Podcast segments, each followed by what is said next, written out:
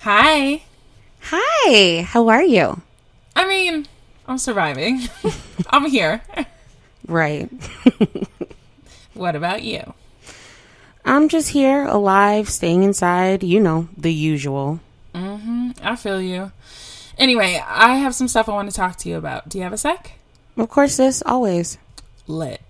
So, I'm just over this whole pandemic. It feels like it's been 17 years already. I know we're not close to coming out. Soon it's going to be a year. Yo, straight up, sis.